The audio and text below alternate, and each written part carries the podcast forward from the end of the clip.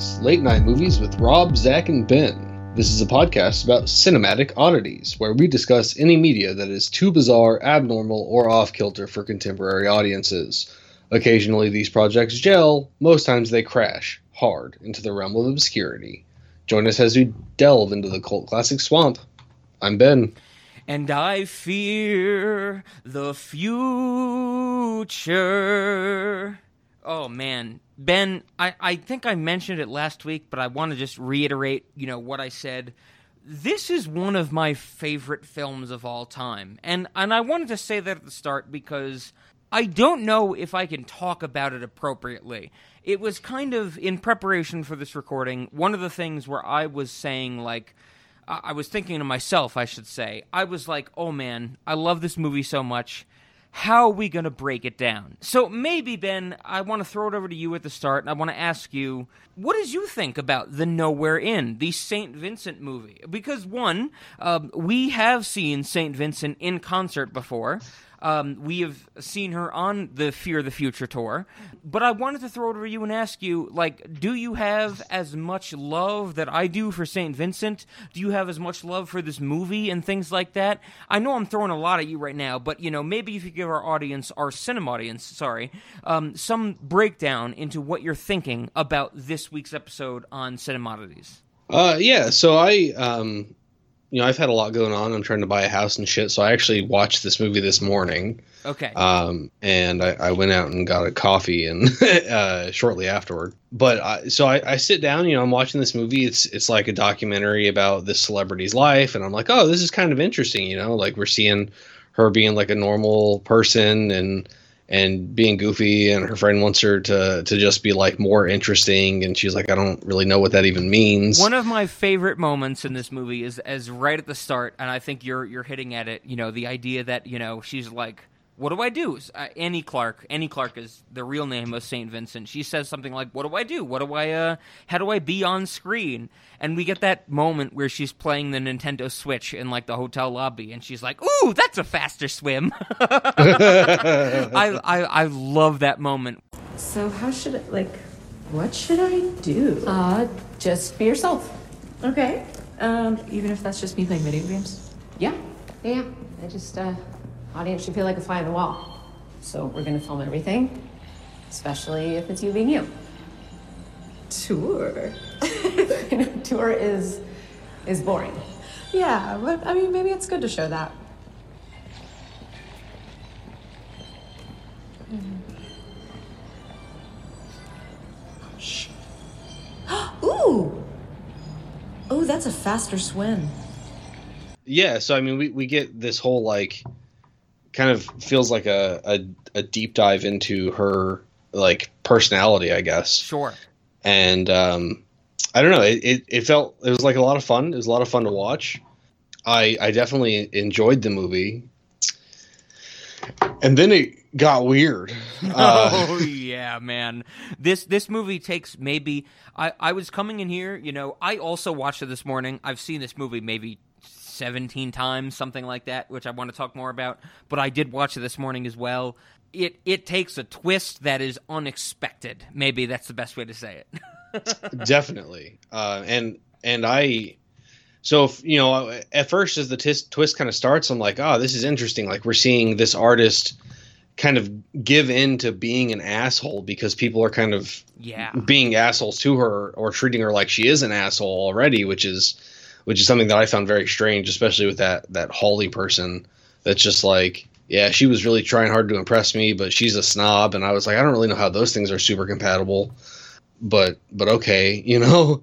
And so like these people are just kind of sucking, and they and then like her friend wants her to be more interesting, and she just wants to be herself, and she doesn't really know how to how to be on camera, and and uh, and then we start to see her like really give in to I guess being a worse person because of the way the people around her are treating her. And I, yeah. I thought that was a very interesting like commentary on what it must be like to be famous.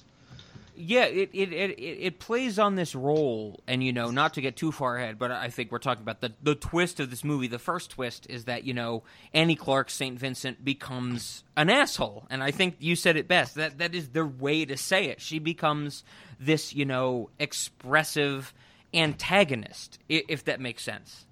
Right. Yes. De- definitely.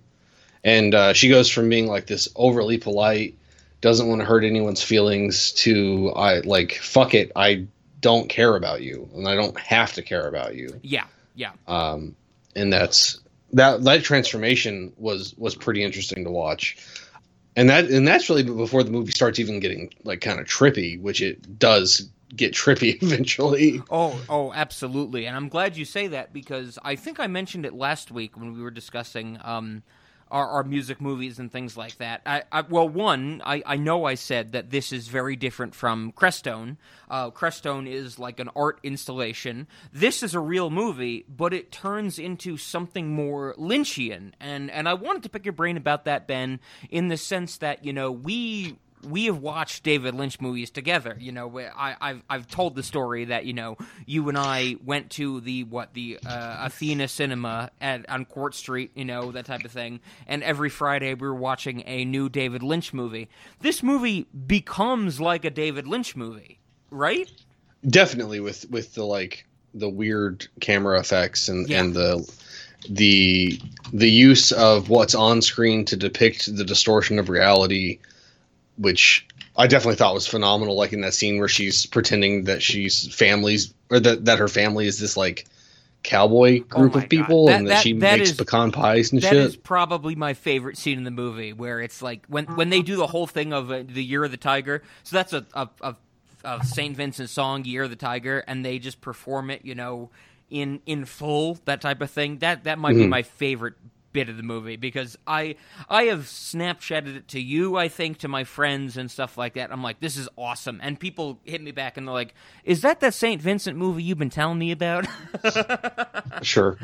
Um, yeah, and that I mean, watching her pretend to have a gigantic family and just like entirely be someone else, and like that, and that's even kind of a huge juxtaposition from what we see like immediately before that, because she's bef- immediately before that she's more of the like Saint Vincent plastic, yeah. you know, dressed in plastic girl, and then all of a sudden she's just like this cowboy person, uh, and and the whole time she's like pushing away her friend, uh, Carrie CB, Yeah, Carrie something, bl- Carrie Brownstein, yeah, absolutely. blank, yeah, Blankenship, yeah, whatever. Um, Um, I'm, I'm actually glad that you bring that up because this is something, um, you know, as as we often do. I think on uh, on Adventure Time episodes more often than not. I, I wanted to highlight this because Ben, i- it's it's something that I don't know if you rem- you will remember, um, but it's something I wanted to highlight because way back in the day when we first started to get to know each other. So I'm talking 2013, that type of thing.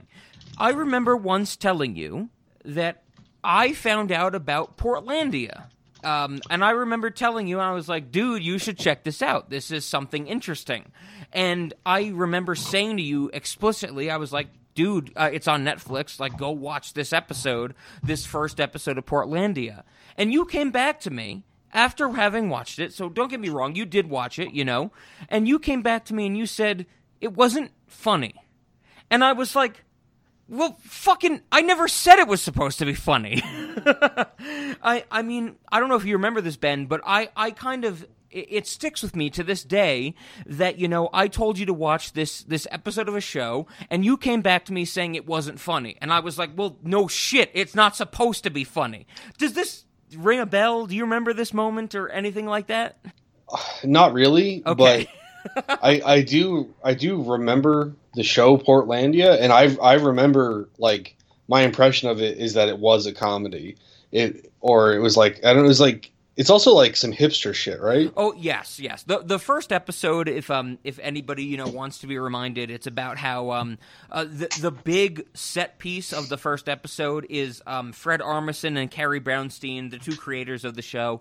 They basically go to a restaurant and they say something like, you know, is this farm to table? And and it's playing on the fact that you know in the episode they go to a farm to meet the animal that they're about to eat and Oh. it's it's very much that idea of farm to table where you get to hipster hipsterize or meet the animal you're about to consume. And I I just wanted to say once again, I never told you Ben. I never told you it was supposed to be funny.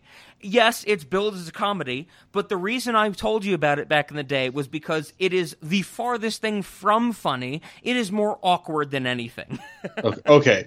Well, that makes sense why you told me to watch it, but I, I and it also makes sense why I expected it to be funny because I, I remember it being billed as like a comedy. Yes, yes, and and I just want to say once again, uh, one I, I I don't I'm not I'm not like bringing this up to to to harm you or anything, Ben. You know, in this in this retrospective, but I remember you came back at me and you were like, it wasn't funny, and I was like, bitch.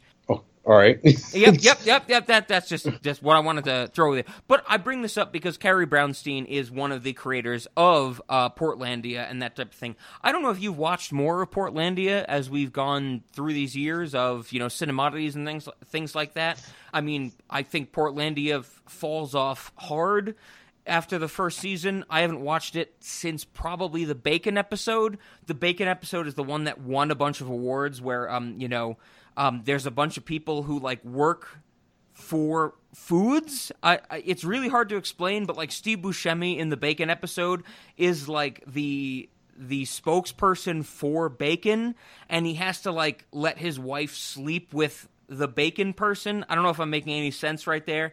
Hey kids, a quick correction here. I misspoke and I said bacon twice.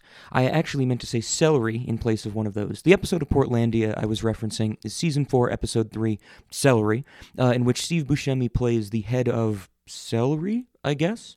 It's a really interesting episode that I think is worth checking out, and also just to get a sense of the uh, the awkwardness that uh, Carrie Brownstein brings to the Nowhere Inn. But I guess the point I'm making is that this comes across uh, the Nowhere Inn because it's directed by Carrie Brownstein and she has a lot to do with it. It comes across as awkward more than anything. Would you agree with that? Uh, yeah, it definitely comes across as awkward. Yeah, yeah. I, I think awkward is the best way to put it, and I I think you know for the right people, me and you especially, that comes across as funny. But I could imagine a lot of people watch this and go, "Well, this is just weird," you know. Well, it is also very weird. So fair, fair. Um, well, I guess, I guess, that brings me to um, throwing it over to you and asking you this question. Um, I think you already answered a little bit, but the idea that this is strange, this is Lynchian, you know, to get at that idea again. Um, but did you think it was funny? Were you laughing during this movie? Definitely at parts, um, especially like let's see the the part where where Annie and, and Dakota like want to be filmed having sex and Carrie's incredibly uncomfortable. Like sure. that, I definitely was laughing at that part. Uh, not necessarily because I was humored, uh, but because of how awkward it was. Yes, yes. Um, you're you're a director. Direct us, and it's and and she's like well, I don't really want to watch you having sex. And it was like, no, you're a director. Direct us. uh, and and then there's like I don't know. There are definitely a couple other parts where when Annie starts to behave like a well, when she starts to to Im- impersonate or emulate Vince St. Vincent at all times, and she's just like kind of being a bitch. Like there's there's the scene where she hugs Carrie on the bus in the after party, and she's like, "We're in this together." And she's like, "We are." She's like, "Yes, me and me." and I, I, thought that shit was so funny. I was just like, damn, you know, like way to fucking punch her in the gut. Yeah. Oh, and then uh, at the end when she she's like, uh, "Dad, you're a part of this." And he's like, "Yeah." She's like, "Does that does that mean you're not really sick?" He's like, "No, I'm very very sick. I'm just not your dad." Dude, that, that is so that is where I kind of lost my mind. So to to get into it, um, uh, th- this movie, you know, it, it was filmed in I think 2017, 2018, somewhere around there. I remember hearing about it because just like you know two weeks ago when I um, talked about Crestone and how I learned about that through Animal Collective's newsletter. This was the same thing. I learned a lot about this movie because of St. Vincent and, you know, her music and me being involved with her newsletter, stuff like that. When this aired, I think it's South by Southwest 2019, I was like, oh man, I can't wait to see it. But it seems like nobody's going to want to distribute this. And when it came out last year, um, in 2021, I was like, holy shit, I need to go see it. And so, what I did when I learned about this movie being played in theaters, I went down to Denver. I drove down and I saw this movie in theaters because it was what I thought was going to be the one time it played, that type of thing. Um, mm. I, I saw it at maybe like a 2 p.m. showing, that type of thing. Like I was the only person in the audience. Um, I I stayed and I watched it again because they were playing it again, so I saw it twice in the same day. And then later on in the afternoon, um, I was telling my friends, "Oh my god, I saw this movie. It's so fucking strange. Like it's kind of crazy, that type of thing." And the people I was hanging out with were like, "Well, can we go see it?" And I, I looked up, "Is it playing again?" And I went with them two more times to see it. So I saw this movie four times in theaters. Um, and then I rented it when it came available on Amazon and I recorded it, so that's how I have this copy. And I watched it two more times. You know, basically, I watched this movie six times within its release, and I watched it twice for this recording. I love this movie, Ben. This movie is so much fun. I don't know if I would put it at the top of my list, you know. I, I don't think it's better than, you know, Don Hertzfeldt's It's Such a Beautiful Day or Animal Collective's Oddsac or anything like that. But this movie is so good. And this is something I wanted to pick your brain on. I, I'm imagining you've only seen it once. You've watched it for this recording. Do you think the twist is. Let me see if I can phrase this the right way. Do you think the twist is. I, I want to say manageable. Do you think rewatching this movie would gain anything after knowing the twist of it, if that makes sense? Um, I I definitely intend to rewatch it just so I can, uh, I guess, try, try to understand it better or like come at it from from the position of of knowing the thing that she says at the end about having never lost sight of what they were doing. Um, and I, and I do want to see if that changes the way I perceive things. Sure. So I definitely think it is possible that the twist that it's still rewatchable, but I haven't rewatched it knowing the twist. So Gotcha. I I'm definitely curious. So I mean, so the the twist also. I mean, it's the, I guess that that everything is is a is a performance, and Carrie is not actually making a real documentary. She's making a movie that St. Vincent or someone else is directing that she's Yeah. not aware of. Uh, something like that. So like, yeah, I, I don't know. I definitely want to see uh, watch it again to get a get a feel for that. But I but I mean there are some things that stick out like where the the roadies and stuff or like the other people in her band they were just like what do you mean she's being different at one point and it was like she's very clearly being different you know Yeah. so I, I love the moment where when when the documentary, I guess, in the sense of the movie starts go, going on, you know, you have the thing where they're interviewing people, uh, her roadies, like you said, and it's like, well, what what makes you interested with working with Annie Clark? And she and and one of the roadies says something like, "Do you think she's not interesting?" yeah it's that Um, awkward kind of sense of comedy that that really drives me to this film. I mean, even when when um you know Annie Clark uh, Saint Vincent says something like you know okay Carrie Carrie wants us to be more interesting and that type of thing, and one of the guys says I can do an accent, I can be Australian, and Yeah. it's just like what the it's like no To- no you're missing the point. I'm, so, I'm sorry I called you Japanese Toko oh my god. Toko god. is Japanese Toko, I didn't mean to call you Japanese. Toko is Japanese. yeah, that shit is too funny, man. I- agreed agreed I and and also, I mean, I've I've seen Toko in concert before. I think um one of the things I wanted to represent is um back in the day when when you and I lived near each other. I know you were not there, Ben, but um Nick and I went to the Nelsonville uh, music festival. okay yeah Um, and we saw Saint Vincent there. We also we also saw the Flaming Lips and stuff like that. But Toko was there in concert, and she is such a good guitar player. Like that. That's kind of the thing that I know we're coming in different perspectives from this. Like I love Saint Vincent for her music.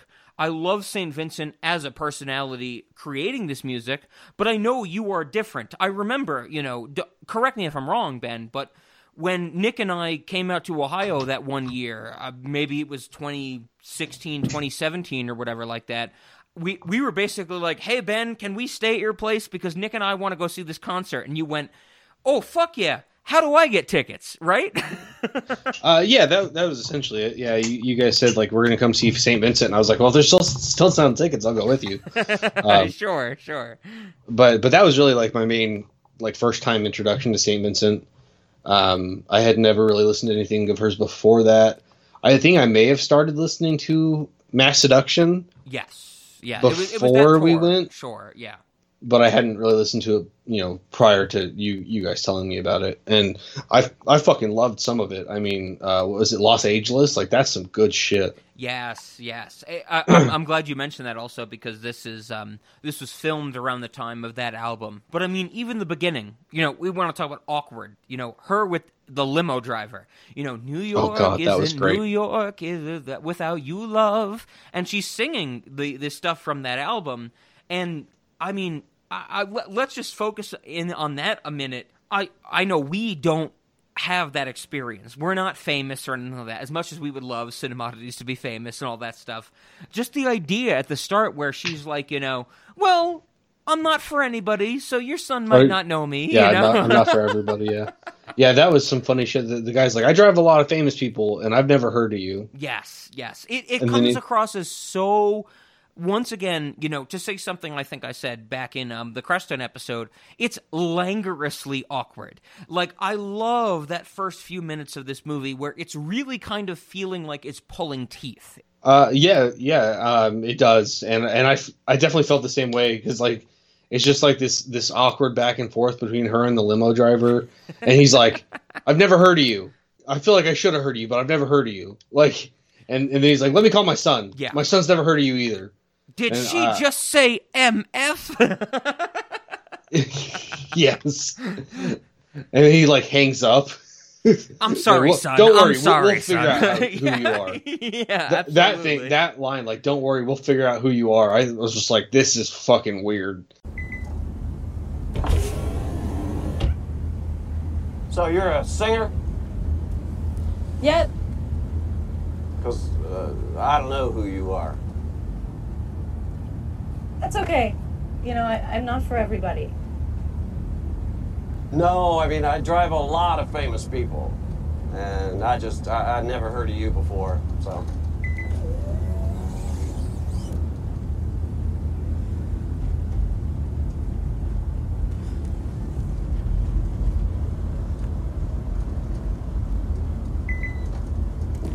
Hey, I, uh, I called my boy. He's in a band. He says uh, he's never heard of you either. Can you talk to him? He, he's on the phone right now. Yeah. Um, hi. Hi, this is so embarrassing. I'm sorry about my dad. He says you're famous? I've never heard of you. What's your name? Well, my name is Annie Clark, but I perform as St. Vincent. Maybe that's where the confusion lies. Uh, maybe sing one of your songs? I, I don't know. Oh, now there's a good idea. How about if you do one for us there, Miss Vincent or Mrs. Vincent?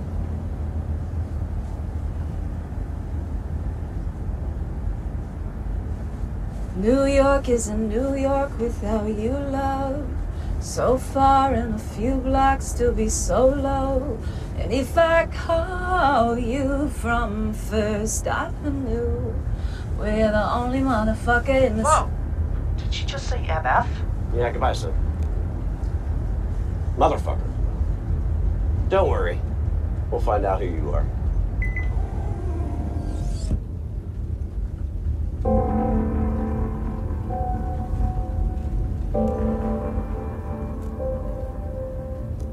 Like, is this guy going to try to murder her? Yeah, I- yeah, and of course, as we learn, I think at the end of the movie that there is a um a, a bigger thing going on. I I think that the reveal of the movie, and this is another thing I wanted to ask you.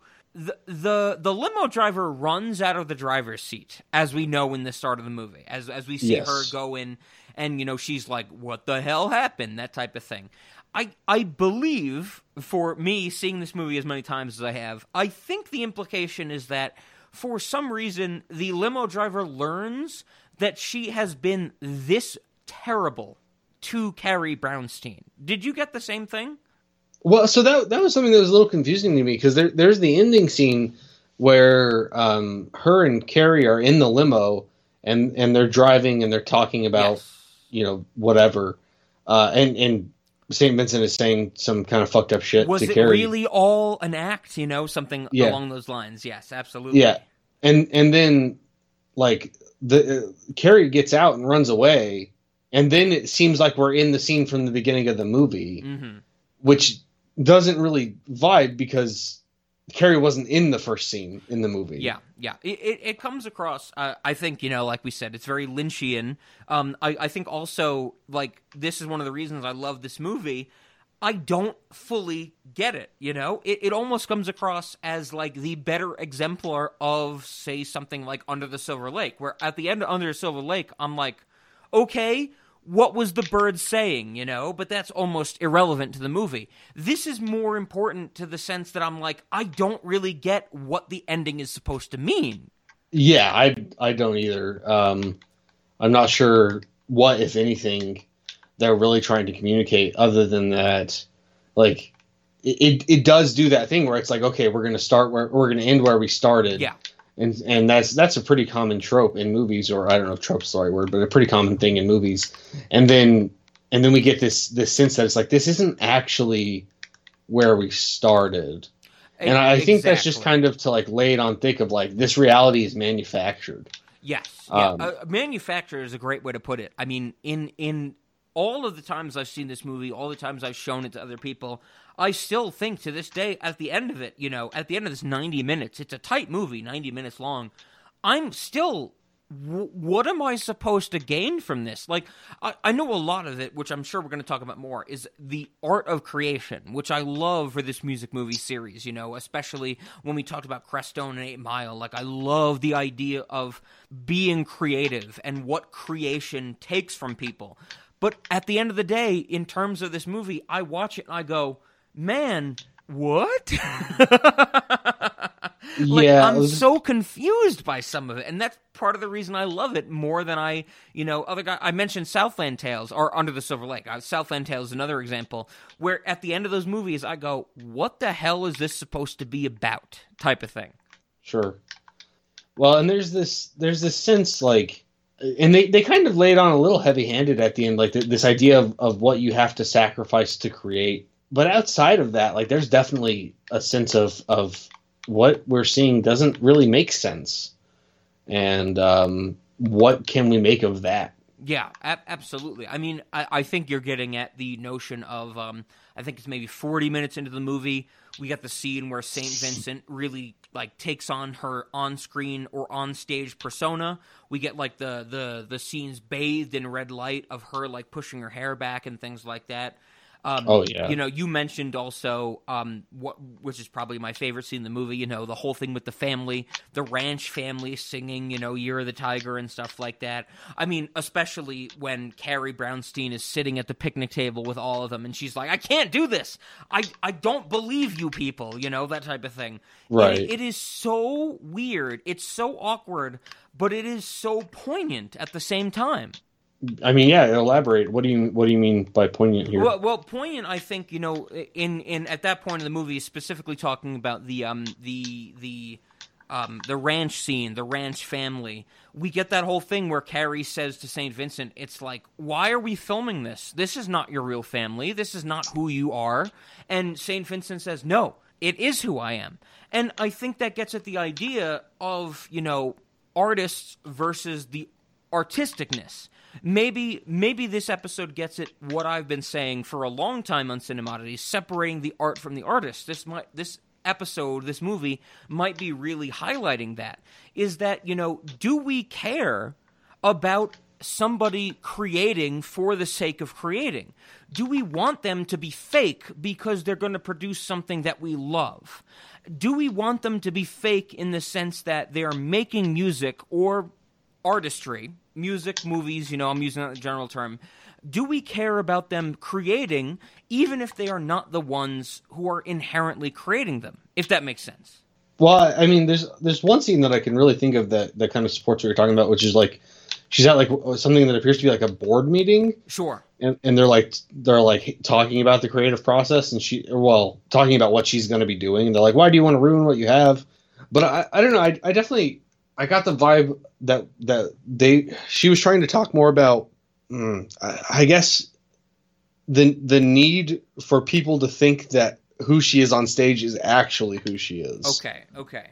Yeah, yeah, absolutely. I mean that that notion of and I think this is what this movie is getting at. I'm glad you brought it up. The idea of personality versus persona. Right.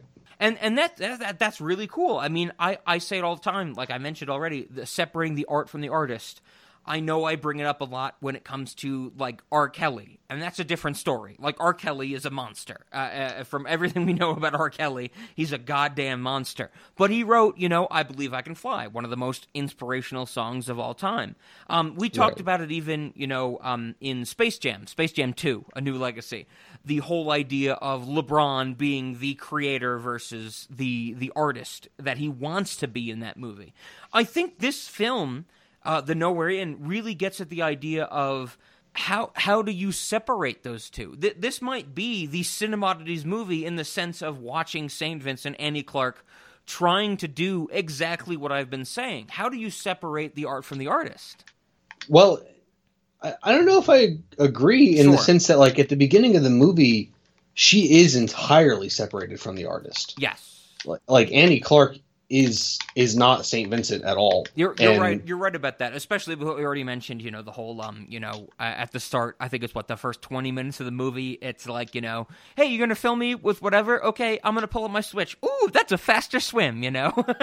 Right. So it's like it, it's almost it's almost the she goes through kind of the opposite transformation where she's not trying to separate the art from the artist. She she's undergoing a transformation where she is becoming her art. yes. And that's like she was successful before she became her art. So I, I don't know. Like I, I think if anything, it highlights maybe a, a, a need for tran for for um, separating the art from the artist because when the artist becomes the art, they stop being a person. Yes, and and uh, I'm glad you bring that up because I think this um, highlights the other members in this movie. Like we've mentioned Toko al- already, we've mentioned uh, a lot of the roadies and stuff like that. Do you think that this same thing falls into this category? I mean, it is part of the the movie that when they have like the bus party and and things like that, like the the roadies become part of the art and that type of thing. But one of the things I like about this movie, and I want to get your thoughts on, is that the people surrounding her, her um, maybe you know uh, benefactors, uh, to use use a term that I don't think is correct, but you know benefactors, her roadies. Do you think they become part of what her act is? Like like Toko playing the guitar, like um. I don't remember his name, but like the black guy who's playing Scrabble with her and stuff like that. Do you think they lose themselves as part of the art that St. Vincent puts forward? Um, I think in in the sense that they are all playing a part in this fake movie, yes. Okay. But I think the role they portray in the movie is is not. I, I don't. I just don't think that there's like enough information to suggest that they really Sure. lose themselves. Okay, okay, that, that's a, that's a fair point. I mean, also, I, I want to highlight the line. One of the things I wrote down in my notes. Um, I, I love when you know Saint Vincent says uh, she's talking about music, and maybe this is something that you know is tangential to this movie that I want to talk to you about because we've mentioned it with you know Crestone and Eight Mile. Saint Vincent says people don't realize it's wonderful until generations later. And Right. this, this is something that I think I've felt. Um, you know, whenever I've talked to you, Ben, uh, whether it's been when we've been hanging out or just me, you know, talking to you in in the in the past tense type of thing. Um, the the idea of the Beatles. So I, I know I've told you before, like the the song "Taxman" by the Beatles. And I, I know I've said to you before, I'm like, oh my God, this song came out in like 1962, and you know we are still hearing today the effects of that of that song. We are still hearing people reference, you know, I'm the tax man, you know, that type of thing. Right. And I remember once I, I said to you, I was like, isn't this crazy that, you know, we heard this song back in the 1960s? And you were like, well, no, it's not that crazy. People are still complaining about taxes. And I, I just I just wanted to highlight that in the sense that, you know, people are still relating to songs that are timeless, if that makes sense. And I think this movie gets that with the line that I mentioned, you know, uh, people don't realize it's wonderful until generations later. I think it still gets at the notion that, you know, we are hearing things for the first time in our lives that will be timeless forever. I don't know. I, I, I know I'm throwing a very general idea at you, but what do you think about that? Uh, I mean, it's an interesting concept that that we could come across something and maybe not even like it, and for it to turn out to be like revered as a as an amazing masterpiece for you know way longer than we're alive. to to sit around and talk shit about it. Um, like that's kind of an interesting idea, but I I um I think something like Taxman falls in a little different category because Taxman was timeless immediately because it was just so relevant. Yeah. Like every every government has taxes, and every and every group of people think they're taxed too heavily, and they maybe are, maybe aren't. I'm not really going to start an opinion about Sure. that. But I but I think that you know something like that, it's like well, of course that's going to be uh, a timeless thing. But then something like Saint Vincent or any other musician where it's not they're just talking about an idea that will plague everyone. It's like if you want to be timeless, sure, talk about an idea that plagues everyone. Talk about heartbreak. Talk about w- whatever uh, that that is a universal human experience. But if you want to be uh, timeless just because of the way your music sounds like, that's a way harder ask. Absolutely. And um, that's something that I think Saint Vincent does. Um, and and she created she has created some sounds that are that are incredibly impressive. Um, With with that being said, another idea I wanted to bring up. Um, I, I think the beginning of this movie, before Annie Annie Clark, you know, Saint Vincent becomes the persona that is the the essence of this movie. I think this movie gets at something um, that we haven't really talked about ever, Ben. Uh, imposter syndrome. I, I think that this movie gets at, you know, before she really becomes her onstage persona, she's talking about the idea that, you know, why am I famous? Why do people like my music? Did you pick up on that at all? Not not really. I mean, I, I did only watch it the one time. I didn't I didn't get the sense that she didn't understand her fame. I I just got the sense that she wanted to be like she wanted to be a performer and a person, and Yeah. she wanted those to be separate. But I don't, I didn't get the sense that she like didn't understand why people appreciated what she did. Okay, okay. Um, but I, I, I mean, of course, there are instances in the movie that would make somebody feel that way, in the sense that like they're at her own concert, that bouncer won't let her through the front door. Uh, yes, and- I, I'm glad you bring that and up. she's like, very my- uh, eight mile face- vibes, right? yeah, yeah, yeah, and she's just like, I'm performing tonight. He's like, I don't know who you are. She's like, my face is literally on all of the posters around you. He's like, I don't know who you are. And she has to And- go up the stairs and she has to like bang on the uh the the door and stuff like that. But I, I totally agree with you. Like I was expecting her to be, you know, scream like Eminem did in Eight Mile. sure. Like, she'd just be like, what the fuck, man? I'm I got a stamp on my I'm- hand, I'm motherfucker. with Future. Yeah. Well, yeah. So anyway, that but but that like so she does have those experiences like with the limo driver. That's definitely one of the first things, but it it never appears to me that she exhibits uh, the feeling of imposter syndrome. Just that she's around people who don't actually know who she is. Yeah, that, Uh, that, that that's a good point with that. I, I guess maybe you know that's something um like I think you know I, I've told you before off mic Ben. I've felt a lot about that. You know, especially when I've gone to conferences and spoken at like when I went to Thailand to speak at a conference, I had a lot of imposter syndrome. I was like, what the fuck am I doing here? You know, and Sure. maybe that's more of me projecting onto this movie um and giving me those senses uh, than it really has, if that makes sense. I mean, I I uh, I've definitely experienced imposter syndrome a, a number of times. I mean, I I switched professions and now I'm working with people that that have been software engineers for 30 years and I've been doing it for 3 Hell if yeah. that. Hell yeah. And uh and you know, it was um just something I picked up on the side because I knew that that academic life wasn't for me. So I've definitely experienced imposter syndrome there and in grad school. Um, so, so I'm, I'm certainly no stranger to it. And this movie does, like, the movie itself might be saying something about imposter syndrome just with those experiences that she has. But I don't think that her character in the movie is necessarily saying something about imposter syndrome, if that makes sense. Gotcha. No, I, I think you're. I, I'm in total agreement with you. I mean, the thing that I think um, really comes across in, in visual style in terms of imposter syndrome is that moment when um, we get the song, the Nowhere Inn, when she is, uh, Annie Clark is dealing. Yeah, she's She's turning she's seeing herself, herself, around, seeing- and it just yeah. keeps being the hair in front of her face. Like that, to me, screams imposter syndrome. Oh, okay. No, I feel you. That that I definitely I definitely can see that. There's there's the well, uh, what I was thinking at that point was that that was her not understanding who she was anymore. Sure, sure. Um, but but that is related to imposter syndrome in, in, in ways. So I mean, yeah, I, I could definitely see not knowing yourself, not understanding, um, you know, who you are, not understanding, you know, period, the the exi- your existence. I think that is one of the reasons like this movie clicks so much with me is that you know when we get to that moment, you know, the whole thing of of her walking through curtains and her spinning herself around i'm just like this is it this is this is the essence of the film Sure, yeah, that that um, that whole scene was was pretty trippy.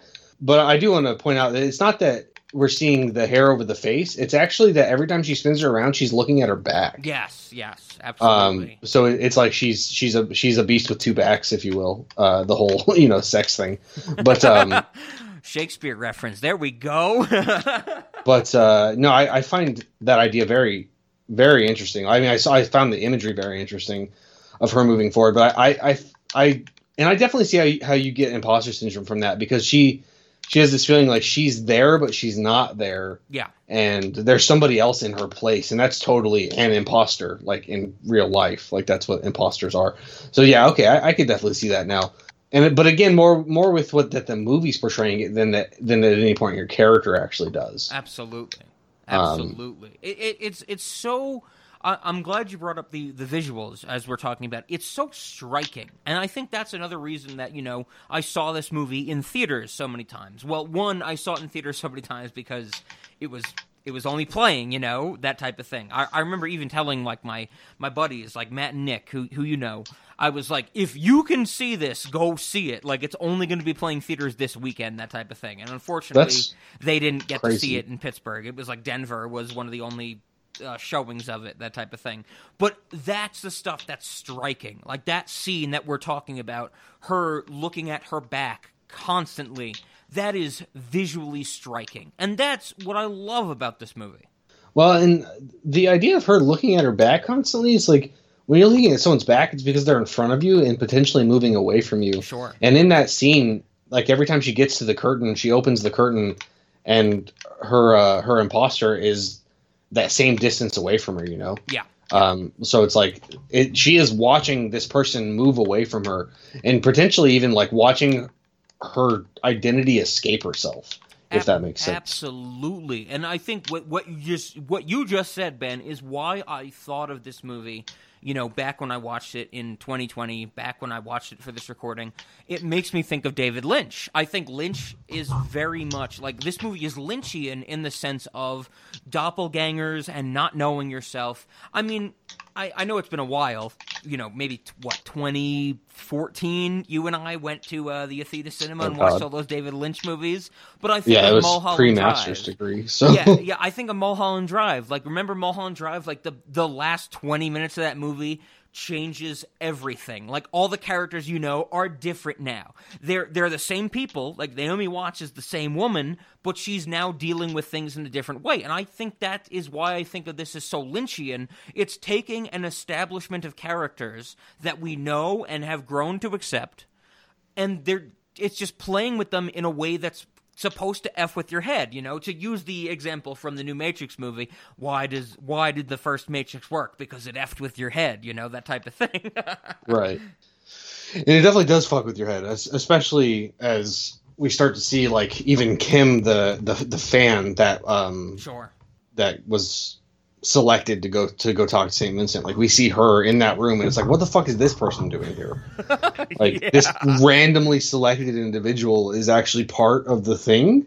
Like were all of those fans part of the thing, or did they Yeah. somehow find a way to get her to randomly select the right person? You know what I mean? yeah Like- yeah absolutely the whole idea of you know are are you part of this I, I i feel like that was the question i asked myself more as i rewatched it for this recording like who is a part of this it seems like everyone is from what we learn but that is just part of the essence of the film you know Right. Yeah, it's um I, I still don't know what to make of it. Um, I'm definitely, I'm definitely going to have to rewatch it. I'm, um, I'm with you, man. I mean, I've I've watched this a lot more.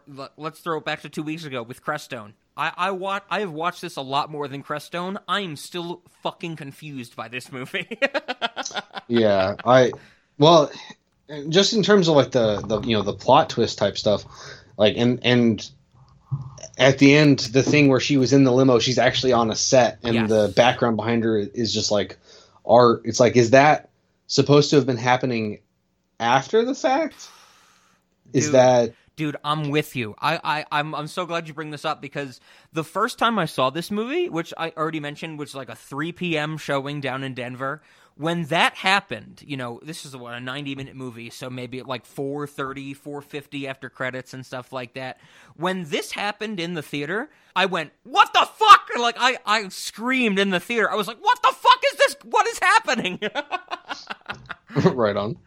Oh my god! But I'm with you. Still to this day, I don't get it. You know, maybe not that I don't get it. Uh, I, I'm not saying like I, I misunderstand this movie. I think it has a lot of themes going for it. But still to this day, that last few minutes like screams to me as like it, it's not that I, I I feel dumb or anything, but I'm just like Sure. this is so off the wall. I really don't understand what's happening, and Yeah. that that's another reason why I think it's so Lynchian. Where you know I think I've told you before, like when I show people Mulholland Drive or I show people Eraserhead, at the end of the film, you know, the end of the ninety minutes, two hours, whatever, they go, I don't get it. And I'm like, no, dude, you're not supposed to get it, you know?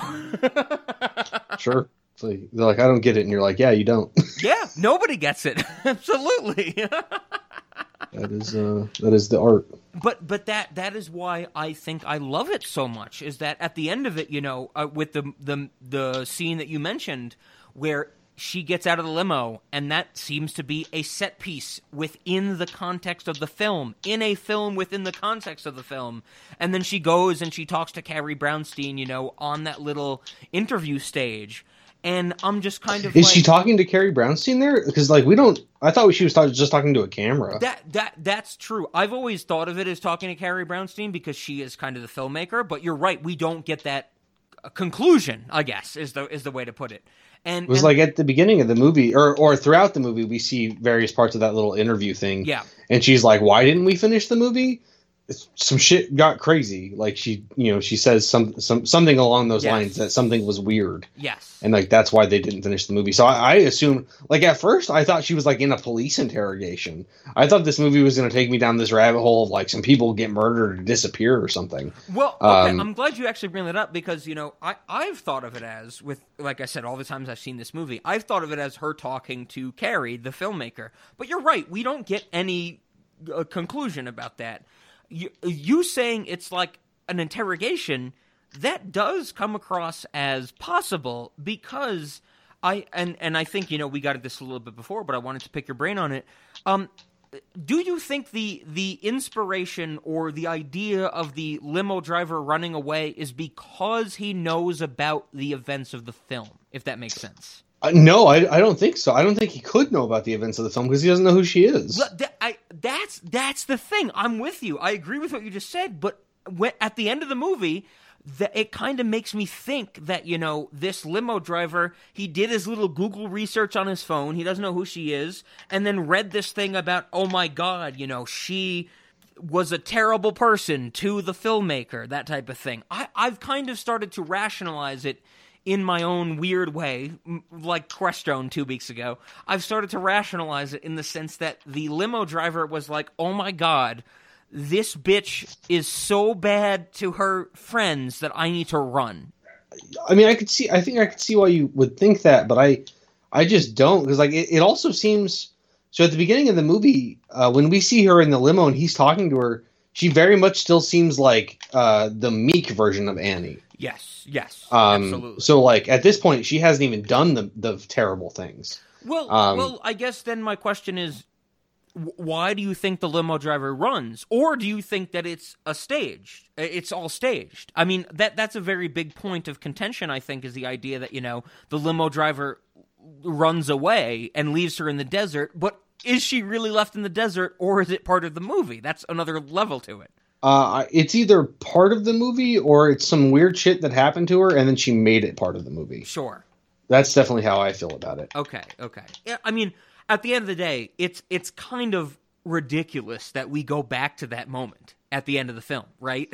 Yeah, well, especially because at at the end of that film or at that moment at the beginning of the movie, Carrie wasn't there. Yes, Like, yes. Which, there which was she is. she was by the- herself yeah. listening to her on to her headphones, and then you know suddenly this dude just is like, "I'm gonna bail now." It's like maybe he listened to one of her Masseduction songs and realized that she talked about sex. Sure. And was like, "I can't handle this." You and, said like, MF? Did he just say MF? yeah, and so I mean, I, I definitely was kind of getting the vibe that he. I don't know what his character was or is, but he, you know, he was obviously easily offended by by her dropping the MF words. Yeah, yeah. don't I, I really, well, I, I, I, if I have not put the clip in already, I'll put it in here. But the whole thing when when the driver's on the the phone with his son, and it's like, did she just curse? Like it comes off across like a, a bad King of the Hill joke, you know? Like, did she just say a cuss word? You know that type of thing. right. Yeah, it, it it does. So like I, I just I don't know. I, I could never I don't I don't know that we're supposed to know what he was or wasn't thinking or, or why he did what he did.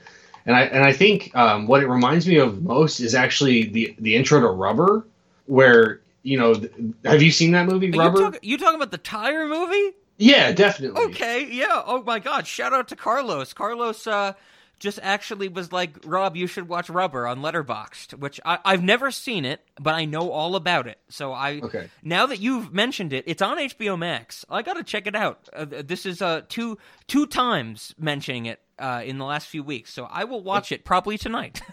Yeah, sure. You you should check it out. But there's in the opening scene, there's uh this card that's just like slaloming around some chairs, and it, it uh, like th- they're out in the desert, and there's these like wooden chairs set up, and it's just like driving around them. Okay. And then it like hits the last one, and it completely collapses, like it like falls apart. And then uh, a guy gets out great. of the trunk of the car, and he's just like, "This movie's an homage to to no sense." Like this is just something that doesn't make sense. Essentially, is, is what he's getting at. Yeah, I And mean, so- I mean, I don't want to, you know, tell tell tales out of school or anything, but rubber has been explained to me um, very much in the sense that hobo in a shotgun, hobo with a shotgun, is like making fun of those type of movies, if that makes sense. Uh, hobo with a shotgun. I'm not familiar. Oh, okay. Hobo with a shotgun is basically like camp for camp's sake, you know, that type of thing. Um, Okay. And and I feel like I've been told rubber is very similar, where it's making fun of this idea to make fun of it. Um, maybe along the same lines, to put it in something we both understand, Thanksgiving. You know, Thanksgiving is okay. is making fun of those styles of genre to make fun of them, and that's the purpose. Yeah, uh, yeah. To to some degree, that is definitely the case with Okay. rubber. Okay. Um, rubber's like uh, a sentient tire that has like telepathic powers. yeah, yeah. Um, dude i'm gonna uh, yeah i'll probably uh, I'll, I'll watch it tonight i mean you know if um if what um uh, PaymoneyWubby isn't streaming tonight because I, I watch him a lot um uh, i'll watch rubber tonight on hbo max and uh eh, by the time this comes out i will have seen it so maybe i'll do a quick correction or something like that um, but yeah. So anyway, the reason I bring it up is like that scene with with the the limo driver, like at the beginning, the the, very, the opening of Yeah, the movie when yeah. the limo driver just gets out and takes off. I was just like, this movie is just like paying homage to things that don't make sense. Like this is just something that doesn't make sense. sure and I don't think it's something we're supposed to understand. Like, I don't think that the limo driver, I, I don't think he had like a character motivation for leaving. I think that was supposed to just be part of the uh, was Lynchian distortion, you know, mechanics of the movie. Absolutely, absolutely. And I'm glad you actually used the term Lynchian again because I've said it a- enough times. But I mean, this is something that I think you know, people. When I say people, I'm using the royal people, like just people in general. And I think you understand this. What I'm about to say, Ben. The idea that you know, scenes in movies, movies are fabricated like we talked about it last week with, with Eminem and the whole Eight Mile thing is that you know as much as we love the last rap battle, we understand that it is fabricated, it is manufactured. There's multiple takes, there's a camera there, that type of thing. I mean, we even talked about it back you and I when we um we hung out together and we were watching like you know sword art online. I remember being Oh, like, God. this is kind of crazy the fact that there's just a camera in front of these people and they're acting to be on camera. I don't think that's necessarily bad. I think this movie feels the camera. Like you can feel that there is something manufactured in the sense of this film, and that's not a bad thing. I think that when when we watch movies, once again the royal we when people watch movies it's not it's it's it's not detrimental to realize all the time that there is a camera there. It's somewhat beneficial sometimes, and I think this movie exemplifies that. That you have things going on, the awkwardness maybe to highlight that exact, you know, implicit nature of this movie. The awkwardness is what makes this film great, if that makes sense. Sure. Um, I, I definitely do think that the awkwardness is what makes this film great. And, you know, is it what, what should I say? Is it um, uh, good enough to just be awkward in in that sense? Um, Sure. And I guess even even more so, like, is is the fact that um, is is that what they're doing? Are they just are they just like highlighting that this is a movie and it's allowed to not make sense at times? Sure. um, and and through the fact that it's manufactured, it's it's allowed to just be ridiculous at times. And and I think that to some degree, yeah, that's absolutely what's happening. And I think that the the first scene, you know, the thing I'm saying about the uh, the limo driver, I think that that's really what that is supposed to exemplify. Do do you think on on the point you just brought up? Do you think this film is satirical, in, in the sense that you know, uh, satirizing, I guess the the artist, if that makes sense? Um, I'm not sure. I would need you to elaborate. What do you mean? So, so when I say satirical, one of the things I, I really like about satire is that, um, which people seem to forget, but I, I want to reiterate: satire is good when it is unknown. So let me let me use the example. I think the the modern satire is um, South Park. Uh, South Park is very satirical, but so much so that people kind of don't realize that. People say, you know, oh, I have problems, X, Y, Z problems with with South Park, and you know they don't realize that it's satirical. I, I guess in the sense of the art and the artist, Saint Vincent being, you know, becoming more of her onstage persona as the movie goes on. Um, do you think it's satirical in that way that it is poking fun at the artist? Uh, maybe to use an example is the one I fall back on all the time R. Kelly. R. Kelly's a monster, like I've already said, but he is a great artist. He's written a lot of great songs, you know, don't get me wrong. I, I do believe I Believe I Can Fly is one of the best songs of all time, but it is written by a monster. Do you Yeah. think that, you know, this this movie gets at the idea of Saint Vincent maybe actually let me rephrase do you think saint vincent is satirizing herself in that way if that makes sense I don't know. okay okay that's fair i don't really know either Okay. I, I don't know enough about um as much as I love Saint Vincent, I love her persona. I love seeing her in concert. I love, you know, watching Right, you- her you tiny Annie desk, Clark. NPR, stuff like that. I don't know Annie Clark, absolutely. I mean, one of the things I wanted to bring up is um, when I saw her in concert, uh, as I mentioned, at the uh, Nelsonville Music Festival, the day before I saw her, when she was one of the headliners on Saturday night, uh, Nick and I got to see Ezra Furman um, at like 11 p.m., you know, and that, that type of thing. And Ezra Okay. Furman, Ezra Furman, I mean, I will I will always love Ezra Furman. I don't know how he tapped into who I am as a person, but um, I, I bought his CD and I went and you know I talked to him, and he actually wrote on the copy of the CD I have, "Don't be scared." And I, Oh, I wow. don't I don't really understand why he wrote that, but it means so much to me. Um, he, Okay. was, he was like, "Don't be scared," and you know that type of thing. But I remember him, Nick and I talking to him, and he said, "He's like." Why you guys here? And we were like, oh, it's for St. Vincent and the Flaming Lips, you know, the headliners. And he was like, oh my God, St. Vincent's so good. It's like she puts on a set piece, a stage piece. It's like when you watch her in concert, it's not just a concert, it's an actual play, that type of thing. Sure. And I I think you got that from when we saw her in Columbus, you know, with you, Ben. Um, she really put on a performance, that type of thing.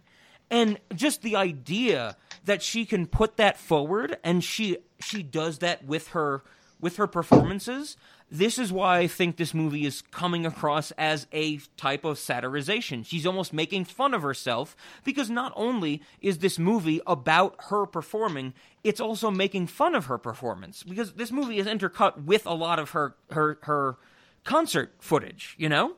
Right. Uh, you, and you think it's making fun of her concert I- footage? Uh, That that's the thing I'm not really sure about, which is why I'm saying I don't really know when you say I don't know if it's satirization. At the same time, I see this as like, oh man, you know, she she's doing a lot of concert footage, but also making fun of herself with her persona. Is that purposeful? Is this just a concert film? I, which is what I I don't think that's the case. I don't think this is a concert film. I think this is her like using that notion of being on stage to exemplify the the profundity and stupidity of being on stage. And and maybe that's a little more profound than I think what uh, she's doing, but it's like imagine imagine it this way maybe. You're an artist. You're somebody who makes music for a living. You have to make fun of yourself at the end of the day. I mean, I, it makes me think of the Talking Heads, like Jonathan Demme's, you know, Stop Making Sense. Like the whole purpose of that, not only did it create the concert film, genre, but it makes fun of the sense that David Byrne is like, this is stupid. Like, I'm stupid for being able to get up on stage and make a film like this. And I think this film is kind of getting at that same idea, as wonky as it seems. I mean, I suppose I didn't really get that vibe, but I, I guess I can see where you're coming from. Okay. Um, but I, I, I mean, I definitely didn't feel like I, I thought I thought the interspersing of, of the concert or of the concert footage was to like show us who Saint Vincent is and is not. I guess. Okay, okay. Well, I, I guess this really came across to me in the back half of the movie, specifically with the um the ranch scene and, and the whole family singing Okay. "Year of the Tiger," where I'm, you know, of course, also that is followed up by you know Carrie with Annie Clark sitting at the at the picnic table, and she's like, "I can't do this. I can't fucking stand what you guys are talking about." That that whole idea. Sure. Yeah, I don't know. Um, I like I said, I, I didn't get. I definitely didn't get the vibe about the actual concert footage, but sure. but no, that that bit at the end, um, you know, where she's she's performing in the, at the ranch, I can see why you would think that she's like making fun of the fact that she can do that. Yeah. Um, but it also came across to me as something that was like, from the story perspective, that was just like to show her delusion. Yes, Um, and th- that's the thing that you know th- that is the blending of this idea of you know me thinking on this grander scale or us thinking on this grander scale versus the story in the movie because it is hilarious the fact that you know here comes Annie with her award-winning state pie and and Carrie Brownstein's like nobody's eaten this pie before like what the fuck are you talking about you know right. Yeah. She says something like it's um it's only special because it's the first time she's ever made it or something like that. Yeah, yeah, and it's like, well, it's like, and the whole idea of the family being so engrossed or you know in the essence of the movie paid to say these things. The whole idea where you know carrie brownstein says something like nobody's eaten this pie before and they go what are you talking about? It's the state award won a blue pie. ribbon." it won a Yeah. blue ribbon. And they all have the fake accent on you know and, and that type of thing. Oh my god. It's it's hilarious but it gets to that idea that it's all fabricated. Definitely. That that and also the whole thing when when they um when Carrie's at the uh, the picnic table, the way that they like do the whole messing with the visuals of, of those people, like you know they do Yeah. the whole like uh like their Acid eyes get big, yeah, acid trip type of thing. It makes me think of a Black Hole Sun by Soundgarden. You know, they, when the eyes get big and stuff like that. Oh my god, I Sure. love it. Yeah, I, I really enjoyed that as well. I, I thought that that was like a well, one, I guess I should say when I saw it, I was like, Rob's gonna love this. I think um, when I when I actually first watched this movie or or bought it, you know, so I could actually have it, you know, period. I I'm pretty sure that I sent this chunk as a Snapchat to all of my friends. So Ben, you might have seen this, you know, eight months ago or ten months ago or something like that, and totally forgot about it. sure. Yeah, that is definitely possible.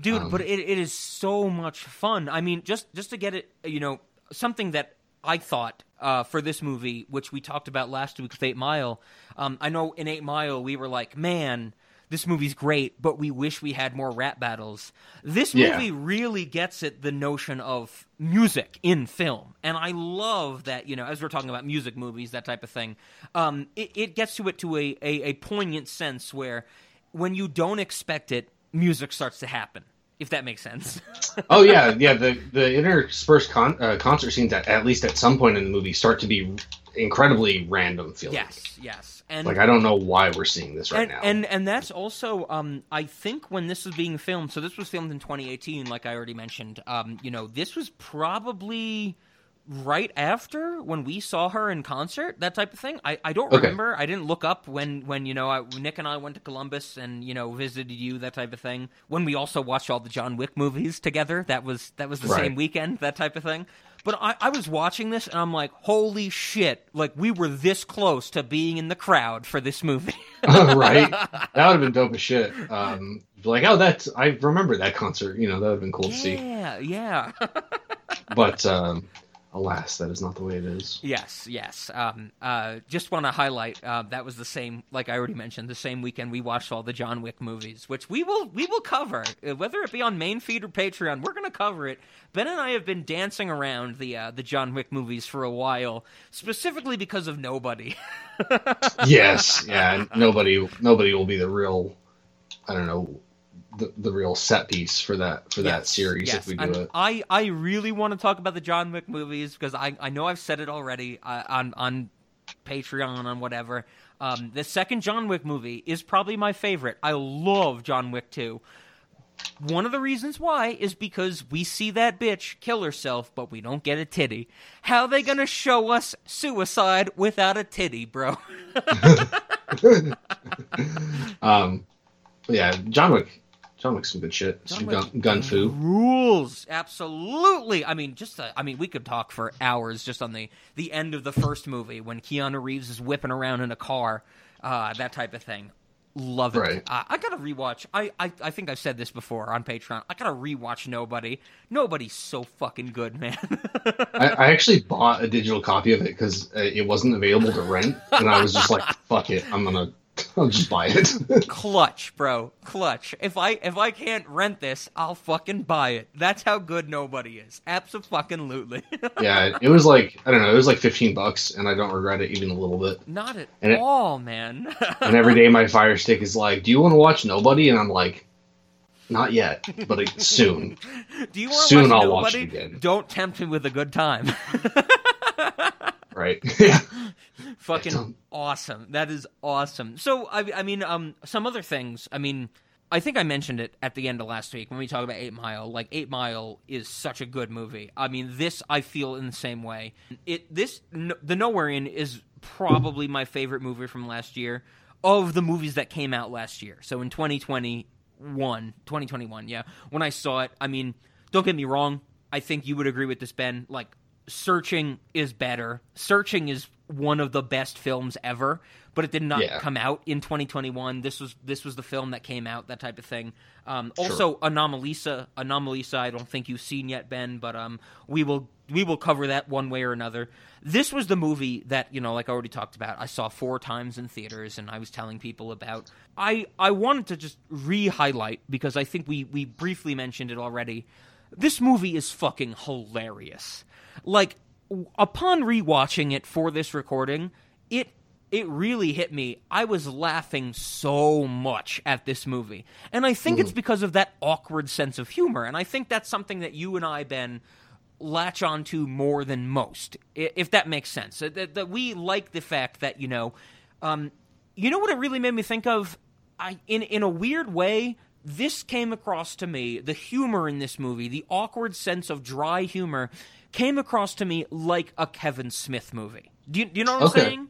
Yeah, I, I can see that. The use of just you know stale dry comedy eh, of people looking almost nearly into the camera and you know like i mentioned ooh that's a faster swim Yeah. that, that's so fucking funny to me i think tusk i haven't seen tusk Oh. in a while but i think of tusk like remember ben after you me and and joel your brother saw tusk i was like like joel was the one who was like what the fuck was that movie and you and Yeah. i were like dude when he doesn't have a leg that's the funniest fucking shit man Um, I the the ooh that's a faster swim thing really really reminds me or puts me in the mindset of uh, from the Jay and Silent Bob Strike Back movie. yes Uh, Ooh, what a lovely tea party! yeah Uh, dude when we when we did um the chasing amy episode for ben affleck's birthday i remember you being like you know here's x y and z things from mallrats that nobody laughs at but i find hilarious yeah, yeah.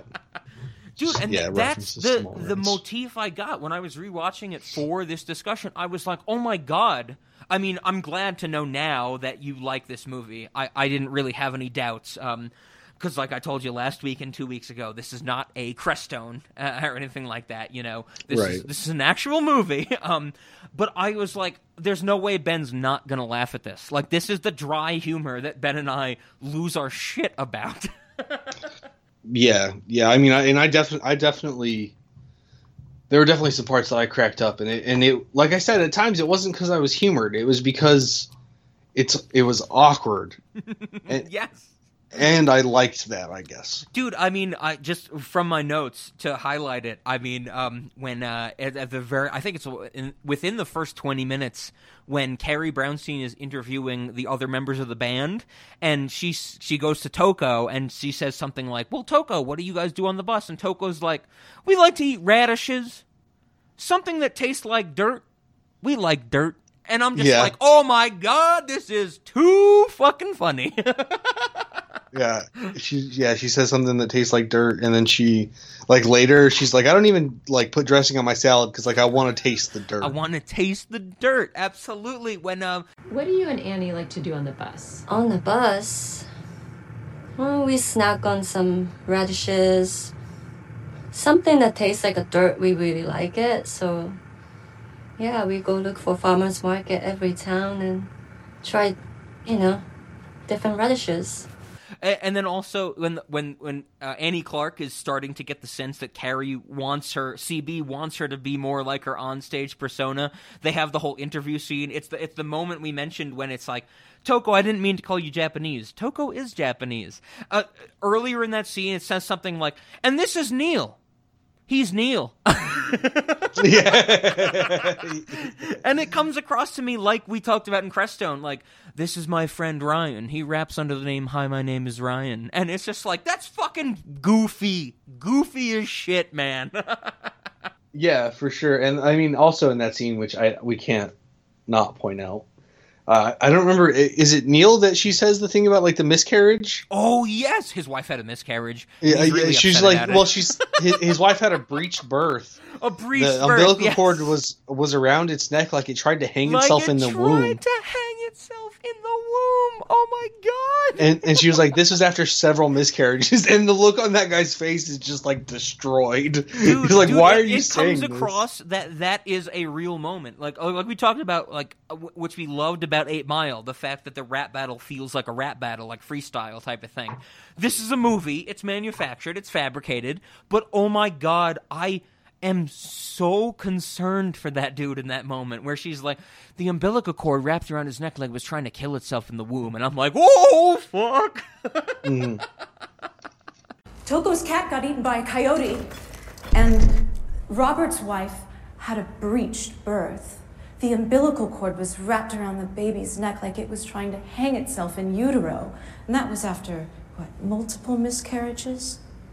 It's too good. It's too fucking good. And I I mean that's one of the reasons why I'm glad I get to talk to you about this, Ben, because I think it's like you and me and Zach, we're the only people that are gonna be, man, this is fucked up. But it's funny fucked up. sure. Dude, I mean, even just to highlight as we're on the topic of, of this um this comedy, I mean, when Saint Vincent starts to, you know, act more like an asshole, like like act more like her onstage persona, when when she really gets into it, I'm I'm thinking of the scene where, you know, she goes to Carrie Brownstein and she's like, "Come on, come on, follow me. Ask me a question. Ask me any question." And she's doing the whole thing where it's just kind of like, you know, following her down the hall type of stuff.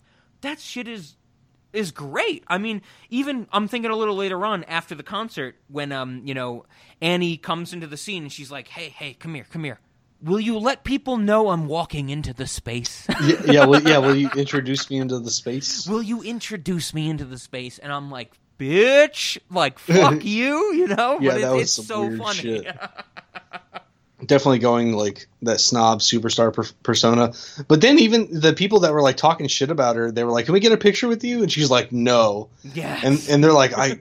That, that kind of honesty, like it's so brave, or what, whatever the hell they say, and it's like these people who are shitty to her, and the reason she becomes shitty Yep. then like validate her for being shitty. Like I, it was such an interesting scene. A- absolutely. I mean, I, I, I'm glad you bring that up because you know, in in those moments when when Annie Clark, when Saint Vincent is acting in those ways, it made me think of Under the Silver Lake. Remember the scene in Under the Silver Lake where it's like she's the youngest person to ever write a TV show. How old is she? She's 12, but she's an old soul. You know, and Right. it- it's it's like poking at the fun of how we glorify certain artists for no reason other than maybe they did something we like once, you know? Sure. I, I mean, also, just to get at the same idea, probably one of my favorite lines in the film when Annie Clark says to Carrie Brownstein, I need more say in how other people Other are going people to are gonna act. act, yeah. Yes. Dude, that uh, when I when that moment happens in the movie, when I saw it for the first time, when I saw it for this recording, I'm like, dude, that's it. That's the essence of this film. That's how shitty these artists are sometimes. sure. Uh, well, and that was after she tells Dakota like we should break up in a few months. Oh my god, one of my fun, one of the funniest fucking things of this movie because the first time I saw this, I didn't know that was going to happen. They do the whole interview scene and it's like, "Dakota, I want to tell you." And you're like, "Oh my god, this is going to be real. This is going to be real emotional. Maybe we should break up in a few months because that's where my best art comes from." Yeah. Um, it's so good. and during the the is is it during that scene or during the first scene with Dakota where she's like she wasn't even a lesbian before she met me, and then and then Carrie's like that's probably inspiring for someone. yeah, yeah, absolutely. The whole, the whole, you know, in air quotes, sex scene, the whole thing where um, she's like, Carrie, can you film us? Can you direct us? And she's like, Well, I don't have a camera. Well, you're a director. Direct. You, you can use your phone. Use your phone. And it's just, oh god, it's so awkward. Awkward might be the the the name of the game in this episode. This movie's so fucking awkward. It's hilarious. Do you remember which one said they weren't even a lesbian? Was it Dakota that wasn't a lesbian when they met? I think it was Dakota. Um, okay. I think so. I, I might be conflating this. I'll when I edit this, I'll do a correction if I'm wrong. But um, Saint Vincent is a lesbian in real life. Um, she very famously dated uh, Cara Delevingne for many many years. The the model, the supermodel, um, and that type of thing. I th- Okay. I, I think it, I think it was Dakota where she was like, you know, I'm not comfortable with this. You know. But yeah, that was um interesting. And, and I, I just I, I don't know. I, I know I already said, it, but I got to say it again. I loved Carrie's response. Like that's inspiring for someone. like it's probably inspiring. Absolutely. I, I mean, I, on that notion, I mean, we've been all over the place in this discussion, but I, I really wanted to harp on it. The, the ending of this movie, the twist, the reveal, the reveal that it seems that the entire film was a fabrication um, for Carrie Brownstein, like the thing with her father that you mentioned already. How did, how did you take this? You know, I'm thinking back to when we discussed searching, and everybody go check out our Patreon. Uh, we have two episodes on searching, that type of thing. Um, but I remember I asked you about searching um, because a lot of people, maybe not a lot, but people I read about did not like the twist of searching, and they're fucking stupid because that movie is immaculate, and the whole fact that you know the the police officer is the one who perpetrated it. I'm sorry, spoiler for searching. Uh, that only adds to it. What did you think about the twist of this movie, Ben? If you have any thoughts on it, did did it work for you? Did it not work for you? Were you just on board by the time it happened, or what do you what do you have to say? So I, the twist again being that it's like all of this is is kind of made up and and Yeah. the, I guess the only part of of the twist that I had any trouble with at all is like why doesn't like how is it so so let's say that they have fabricated this whole thing and this whole filming a documentary with Carrie is actually this like elaborate prank on Carrie or Yeah. they're actually filming a different movie and the the you know the deceit with Carrie is is part of the, of this other movie how whichever way you want to take it I I don't get how she could not know that that's not her father that that I'm glad you bring that up because that's where I'm like, what? You know, like I already mentioned when I saw this in theaters, like at the end of the of the viewing experience, I went, what? Like I, I screamed out loud, you know, that type of thing. It, it it's almost too egregious to be believable, if that makes sense, right? yeah so it's almost like she's saying like not only was this experience a fabrication like your whole life was a fabrication yeah. and and perhaps that is what the twist is actually supposed to be is that that Carrie's whole life and even maybe their friendship has been a fabrication like from the beginning it's like we wh- whatever whoever people are in charge like have set this up to make it so that you live your life believing this but Yep. none of it is true Yeah. It, it it's like, like I said, egregious, almost too egregious to be believable, and that's one of the things that one makes me love this movie more because as I watch it, you know, I'm like, this is so crazy, I can't wrap my head around it. You know, it, it's it's not something like a. I- I've been saying Lynchian, but at the end of Mulholland Drive, at the end of you know the Straight Story, at the end of you know any um, Wild at Heart or anything like that, I go, okay, I can kind of rewrap my head around this. This is something I can't. I I don't get the whole like the juxtaposition between the the fabrication of what appears to be Carrie Brownstein's life in this movie. I can't wrap my head around it in terms of what else this movie goes through. I don't know. I, I think I'm I'm thinking that this movie might be even like have a depth, a level of depth that I didn't realize Sure. with with um with the idea that this actually is a fabrication of Carrie's entire life, and and that perhaps like perhaps it, it's it's leaning towards like nothing is real or like nothing in the entertainment industry is real. Sure, sure. Uh, are, are you saying something along the lines of that? You know, um, uh, well, well, one, not are you saying? I, I do want to ask you that, but something I thought about this movie. Another thematic reason I love it so much is that this is portraying the idea that everything is a performance. Relationships are a performance. Concerts are a performance. Being, you know, uh, let, let's let's actually take it to the level that you know you and I, Ben, we're doing cinemodities. That's a performance. Is everything a performance? To some degree, yes. I, I mean, I, I definitely, I, f- I feel like a lot of my interaction with people involves some level of performance, uh, where whether it be just like trying to understand the types of reactions they're expecting and then trying to actually portray those things, or um, trying to, you know, with with having experienced a lot of depression and anxiety, like trying to put on the face that that's not consuming my entire reality at the moment like just any any number of things feel like uh, some kind of performative act for me. with the And- with the idea that you know I think you just hit hit the nail on the head. Something I was going to bring up, um, like the fact that you know I I teach. I, teaching is a performance. I have to put on a face. I have to put on a facade. Maybe to exemplify this better, um, you know, there's that old saying. Um, I'm not going to get it right, but I know you're going to understand what I'm saying. Is that you know you wear two masks every day. It's the mask of who you are and the mask who you present yourself to be and and that this movie gets at that idea. It gets at the idea that you know maybe everything is a performance. Maybe we're mer- wearing a mask for ourselves day to day, and that is wildly impressive to get from a ninety minute movie like this. Yeah, I, I mean, I I would. So the idea that you're wearing the mask of who you are and, and the mask of who others think you are, Sure. uh, I think I think there's there's this deeper layer where it's like there is who you are, there is who you think you are, and then there's who other people think you are. That's the that's the better way to put it. Absolutely, good looks, good Uh, looks. Yeah, and and so like yeah the the thing you said about you like you're wearing a mask of who you are it's it's really the, the mask of who you think you are and then there is actually who you are um, and that's something maybe drastically different but I, ideally pretty closely related yeah, yeah.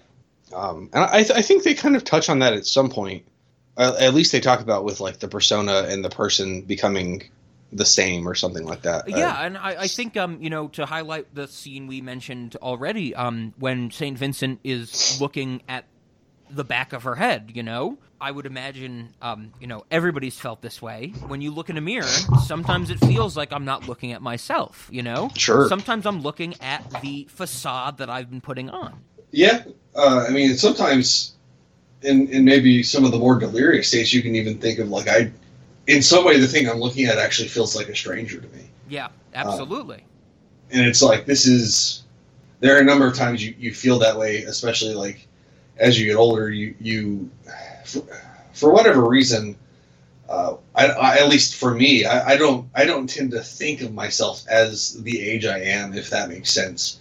Like I remember I remember my past to some degree, and then like who I expect to see in the mirror somewhat based on my memories. Yep. And and some of those memories are too old to be useful in that in that realm. So some mornings if I like wake up and I'm like shit, like I look older than I thought. Yeah. Um, yeah. There's there's that aspect as well of just being like who I see in the mirror is not who I thought I was. Absolutely, absolutely. No, I'm with you. I'm with you completely. And I think that you know that's one of the reasons, like I've already said, that I latch on to this movie so much because it, it has those ideas and it's it's very much you know grandiose in that sense of you know in, in keeping with you know the i- the notions we're talking about, and it's very important. I, I think this movie is very important, and which is why I want to talk about it for this. It fits into the music movie series, of course, but you know I think it's it's grander than that. Sure. Um, was there anything? I mean, I feel like that was the the big thing for me was the talking about the themes of this movie and stuff like that. Was there any other moments that you wanted to highlight that we haven't hit on or anything like that, Ben? Um, no, I I, th- I think that we hit on on everything that I was, you know, that that was was kind of. I, I won't say worthy for of or, you know of note or anything like that, but it was like the stuff that like made me laugh in the moment. Sure. I I think, you know, I, the biggest one being like, "No, I'm sick. I'm just not your dad." Like that fucking blew me away. I think that was so funny. Dude, that that moment at the end is where I I was like I already said I was like what like what is happening like what is going on you know that type of thing. It, it's Sure. it's it's a different Cut! Hey, CB, I thought that one was actually really good. Yeah, it, it looked great. Nice job. What's wrong? Well, it just feels weird to watch you perform a song we wrote together solo. Hey, do you guys have a minute? I just wanted to show you the options for the role of director for tomorrow. Oh, perfect. Yeah. CB, I hope you don't mind, but I asked Kayla to help us out with casting the director. Honestly, I would have asked you, but you were so busy with your shot list. I, I thought you wanted me to be in the narrative film. Oh, no, I do. Just, you know, played by someone exquisite.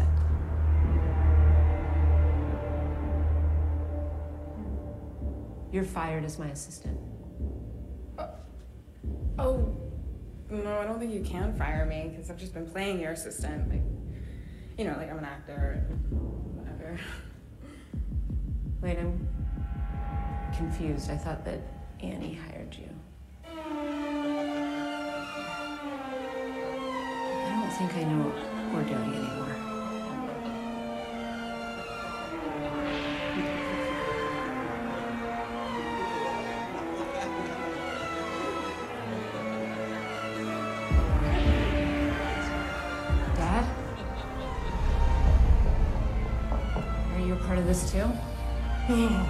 Guilty.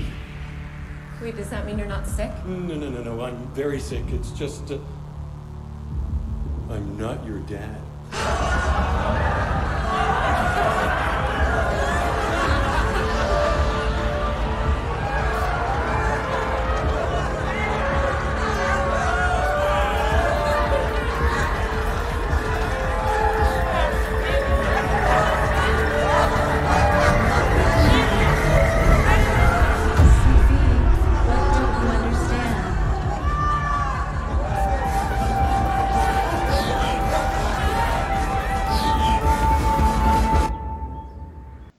Different from like when you watch a like we've said David Lynch film when when you watch something like really out there. The, the other example I think of is um, The Sixth Sense. So as much as I dislike M Night Shyamalan, I I will forever say like Sixth Sense is one of the best movies of all time. Like the way that that twist works is impeccable. Um, it- it- like this movie hits me in a different way of not just going oh my god is that what this movie's about? Like when of course i'm sorry anybody if you've never seen the sixth sense what the fuck are you doing with your life? Bruce willis is dead the whole time you know? But it's like the whole idea that when i watch the sixth sense i go oh that happened and that recontextualizes the film and that makes me think about it differently. And you know we've talked about that i think on uh, with with many different movies. When you get a twist it makes you rethink what you've just watched Well, if it's a good twist. If it's a good twist, absolutely. This is kind of different, where when the twist happens, I go, I I feel I'm supposed to think differently, but I don't get how I'm supposed to think differently. You know? I, I have to say I'm kind of on the same boat with you in, in the sense that like I don't I'm not sure what yes, yes. I, I like. I, I just I don't know. Um, you know, are, are we supposed to believe like how how much of how much of it being fake is is what we're supposed to believe, and how how much of Annie Clark turning into Saint Vincent is supposed to have been real, as opposed to having been a performance for this like meta movie. Um, I I don't I don't have any clue because at the end she feels very much like Annie Clark, not like Saint Vincent. Yeah.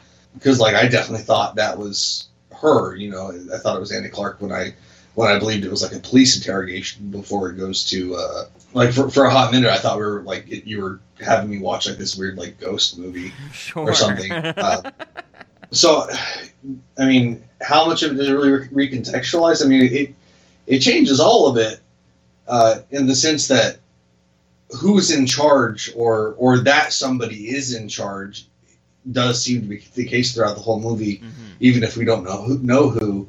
But but I am with you in the sense that like I don't I can't fully grasp what what they're trying to say. Yep, yep. I'm I'm with you. I mean, it's it's one of those twists. I mean, like, I it's so different. I guess is what I'm saying. It, it's like you know, uh, I just mentioned Sixth Sense. We've talked about um, Matchstick Men uh, on the Patreon, and you know that twist recontextualizes everything you're supposed to think about the movie, but it's very grounded. Um, I, I'm also thinking about you know other twists just in general. You know, um, I, I can't think of an example. This is one of the ones I feel is like, does it change how I feel about the movie? Yes, but in what way? I, I, I think that's what you were saying is like uh, we Right. don't understand how to feel about it.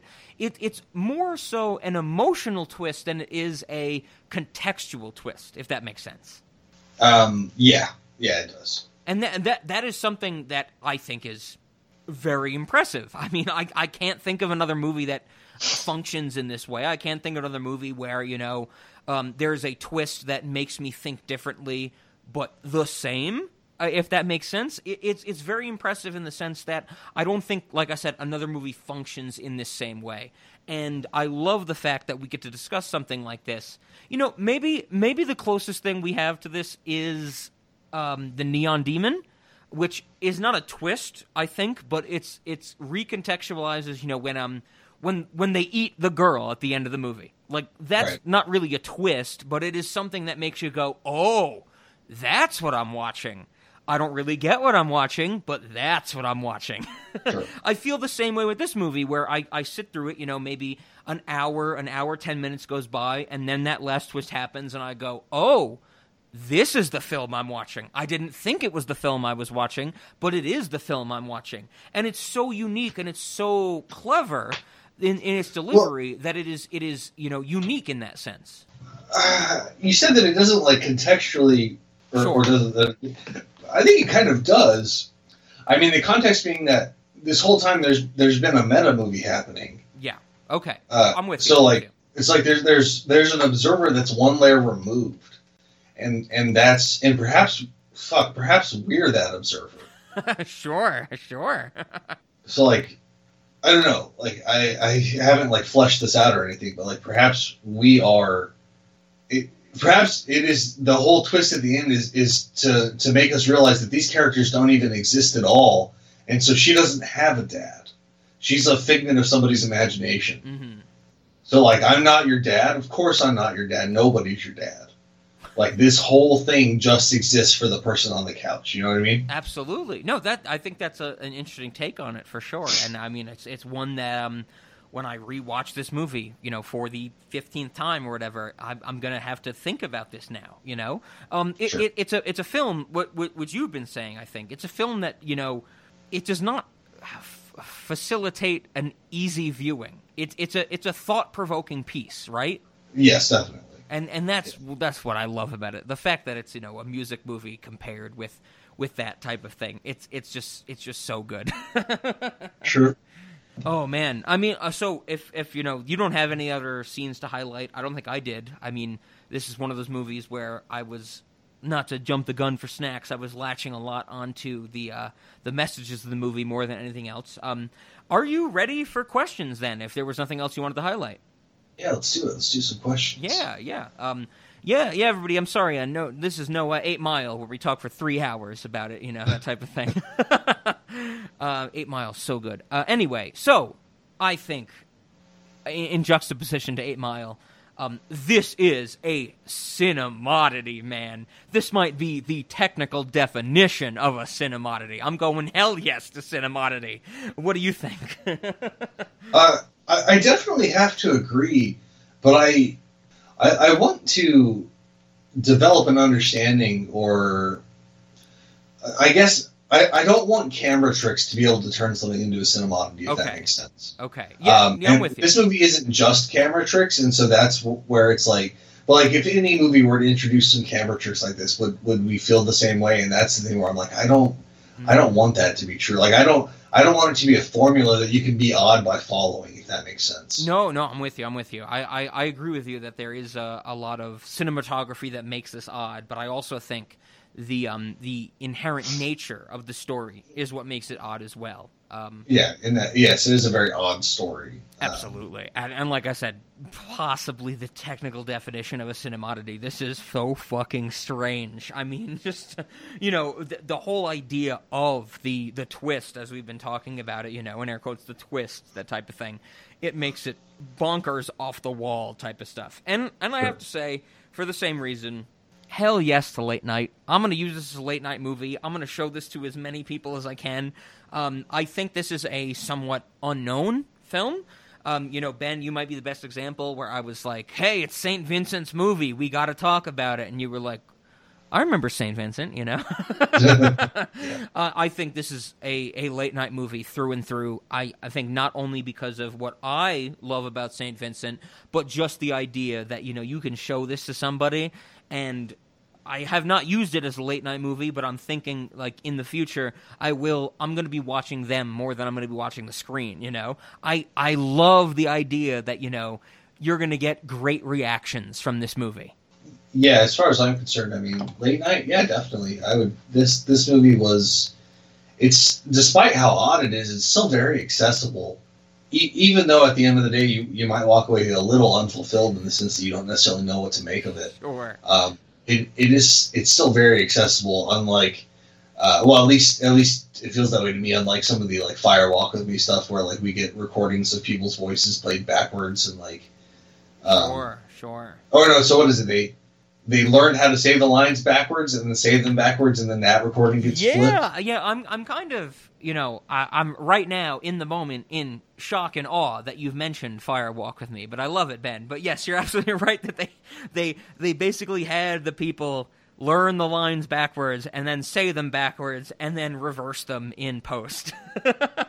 Um, and like some of that stuff was is just like it's so hard for me to to experience. I guess like it's so hard for me to like sit through and and and still, I, I guess, be comfortable. And I and I know that not every movie should that you, you should not be comfortable while watching every movie, but I, that makes me uncomfortable in a way I don't, I don't like. It's more Whereas- off-putting for the sake of off-putting. I think is what. Yeah. yeah, yeah. Yes. It, it, it's supposed to make you uncomfortable. I, I think David Lynch in general. You know, um, I'm, I'm thinking back to uh, you know, um, oh god, Lost Highway. You know that movie. Like it's it's supposed to make you uncomfortable for the sake of making you uncomfortable.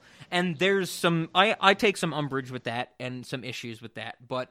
Fire Walk Me is a great example. I mean, I'm so glad you brought that up. I mean, remember when we saw that in our like a little Athena cinema, the whole club scene where nobody like everybody's talking but there's no subtitles and you know you're just hearing loud music and it's just like what the fuck are we supposed to take from this you know Yeah, yeah, that was. it's uh, uncomfortable it's it's off-putting it's it's unnerving i remember you know you and i sitting there in the theater and it's like please just somebody say a word we need something to latch on to right. Um, so like this this movie, uh, despite how odd it is, is not that unnerving or uncomfortable. So yeah, I definitely, uh, I definitely think I would be happy to show this to, to people, and I think that right on the average viewer could could get something from it. And then if you have any more like talkative or or uh, you know self-proclaimed deep thinkers as friends, perhaps they would get more out of it. But Absolutely, yeah. It, it uh, uh, in juxtaposition to um, you know my last choice in the series, Crestone. Uh, this is not something where it's like pulling teeth to get discussion. You know, Yeah. like we said with Crestone, it was like okay, you have to sit somebody down and you might get good discussion, but you have to explain to them it's not just about how stupid these people seem. Right, this is very much more. Uh, I think you used it right, accessible in that way, and um, and I I approve of that. I, I love it. I mean, don't get me wrong, I love Crestone, and I'm going to show that to people. But this is much more of a movie where you go, okay, do you get it? And people go, yeah, I think I got it. Where Crestone is the one where you go, hey, did you get it? And they go, oh, Jesus Christ, why'd you make me sit through that? sure. Yeah.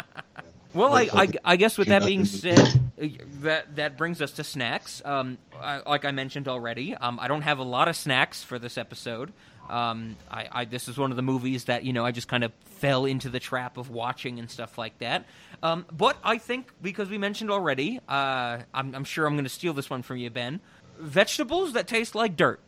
Uh, I would love some, you know, dirty radishes or something like that. You know, maybe uh, maybe we have a, a restaurant item that is vegetables, radishes that are not washed or something along those lines. What do you think? Uh, yeah, I mean that's that's pretty pretty straightforward takeaway from this movie. Not Um, only we- does it uh, fit the motif of this movie, but it also fits the motif of us at the restaurant trying to spend as little money as possible. Why the hell would we went, waste time washing our vegetables? You know, the dirt is what makes them. So we also need, you know, we, we need different kinds of radishes, uh, which I didn't know that there were. Um, but she mentions different kinds of radishes, so we need those. Um, and we also probably should have dirt, like just dirt, as an option. Like if you really want to eat the dirt. okay, I like that. Um, and you know, we, we could we could go with like a big pile of dirt in the back, or or we could we could take the uh, and this is the more costly route. And I know that we probably don't want to do this, but we could sh- like for the clean vegetables that we serve, we could take the dirt from those vegetables and sell that dirt. Ooh, okay. I'm I'm into that. I'm I'm into reusing dirt and just disgustingness of food. I think we have some version of like seafood or something already on the restaurant. Maybe we take like the shit sack from shrimp and put it on the vegetables or something along those lines. Oh man, I'm I'm with you. I'm with you. Sure. Um, and then we also need a room full of. Uh, I, I don't. I don't know how we'll achieve it. We'll probably need an engineer or something to help us. We we need a room, room full of mirrors where, like, the only thing you ever see in one of the mirrors is your back. Ooh, okay, okay, I like that. Makes me think of um, I, I know I've talked about it on the podcast before. Um, one of my favorite places ever, um, which I think still exists. It's called the Mattress Factory in Pittsburgh, Pennsylvania. Um, it has nothing to do with mattresses or beds. It is a a, a museum uh, that has art installations. And when I went there back in 2011, somewhere around those lines, um, there is a room that is fully mirrors like you go in and it is floor, ceiling, walls, all mirrors, and it's a really cool experience. Um, and that w- what you just said makes me think of that. That you know, it's a mirror, but in the sense that you know we're always looking at the back of our heads. Yeah. Um, or I mean, if we can't pull it off, uh, actually no. Maybe even just as like a souvenir, we we have like mannequins that you can dress up to look like yourself that are just two backs. oh, sure, sure. Or- or not mannequins, like dolls. When you say that, I also like the idea that you know, um, I'm thinking of um. Uh, theme parks when you go on the roller coaster and they take a picture of you at the end of the ride, that type of thing. Like Mhm. I, I, I'm imagining you leave the Cinemati's restaurant and it's like you know, hey, here's a picture of the back of your head. Do you want to pay sixty dollars for it? Um, yeah, I mean that works. Uh, I I think I think we also need some kind of uh, setup where where you can walk through a curtain and watch somebody get like further away from you without moving.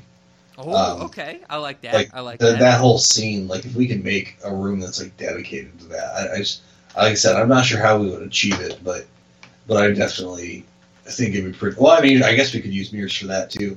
Uh, but it'd be pretty neat to just uh, you know be able to try to walk up behind yourself and never quite reach yourself. Sure, sure. Something um, which, Zach and I said many, many years ago on the Annihilation. episode, a trick of the light. We need to use a trick of the light type of thing.